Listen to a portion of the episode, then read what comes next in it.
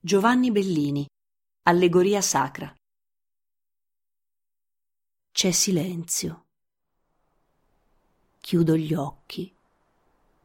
Sono disorientata e confusa. Trascino i piedi su una superficie solida, liscia e molto fredda. Un pavimento di marmo pregiato mi riporta in un passato molto lontano, quando ero bambina. Apro gli occhi e non sono sola. Intorno a me vedo generazioni diverse. Donne, bambini, uomini giovani e anziani popolano una grande terrazza affacciata su un lago. Sembra un incontro, ma non lo è. Ci sono preghiere, ma le persone non si guardano.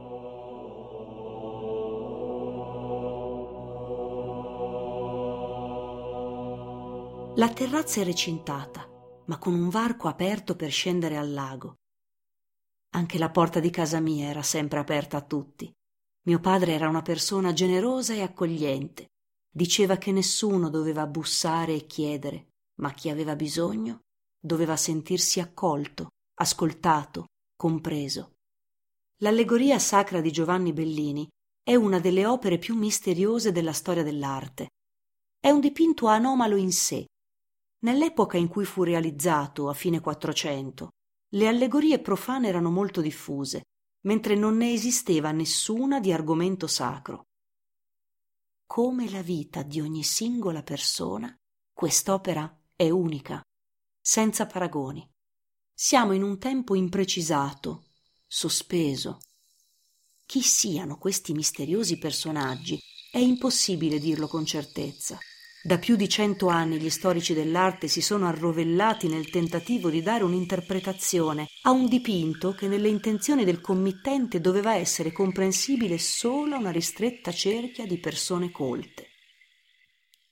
Delle tante ipotesi proposte, quella che mi affascina di più è stata formulata da Gustav Ludwig, che nel 1902 interpretava la terrazza come il giardino dell'Eden.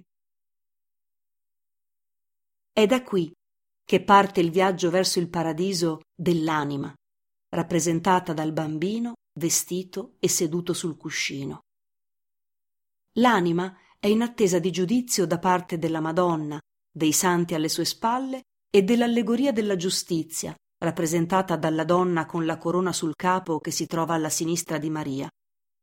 I due personaggi in piedi sulla destra sono identificati come i santi patrocinatori dell'anima presso il Tribunale Celeste. Al di là della terrazza, il paesaggio sembra alludere al percorso compiuto dall'anima per rifugire il vizio, rappresentato dal centauro che tenta l'eremita, e per arrivare al paradiso, grazie a virtù come la pazienza, l'umiltà e l'astinenza, rappresentate rispettivamente dall'asino, dal gregge di pecore e dalla capra.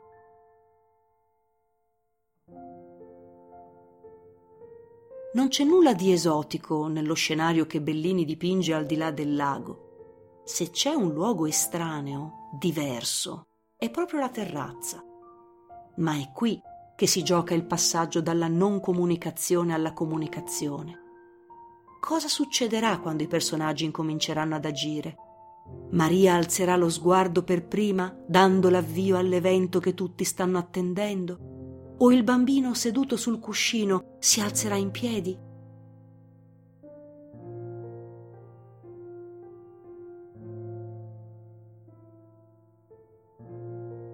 Anch'io non comunicavo, però mi portavo dentro una forza, l'incontro con mio marito. Ci siamo conosciuti per corrispondenza. Aveva capito che ero berbera come lui, perché abitavo in una piccola città vicino ad Agadir. Il nostro è stato un viaggio fatto di tanti sacrifici. Con lui sono cresciuta. Non ho mai smesso di studiare, di chiedere conoscenza, come si dice in arabo. Lo studente è colui che chiede. Strada facendo ho riscoperto qualcosa che mio padre mi aveva insegnato. L'importanza di tenere la porta aperta. È così che sono diventata mediatrice facilitare l'incontro la relazione, la comprensione, lo scambio è diventato la mia professione. Come l'acqua limpida e tranquilla di questo lago, che ha la funzione di tramite cromatico tra la terrazza e la riva opposta, porta alle rocce a picco sull'acqua, al villaggio, al castello che torreggia sul bosco fitto. E poi ci sono le montagne quelle che spesso la notte mi capita di sognare. Sogno di scalare alture impervie nelle condizioni più avverse, che è un po' come la vita, ma alla fine riesco sempre ad arrivare a destinazione e quando arrivo in cima capisco di avercela fatta. Riapro gli occhi Maria alza lo sguardo e la conversazione ha inizio.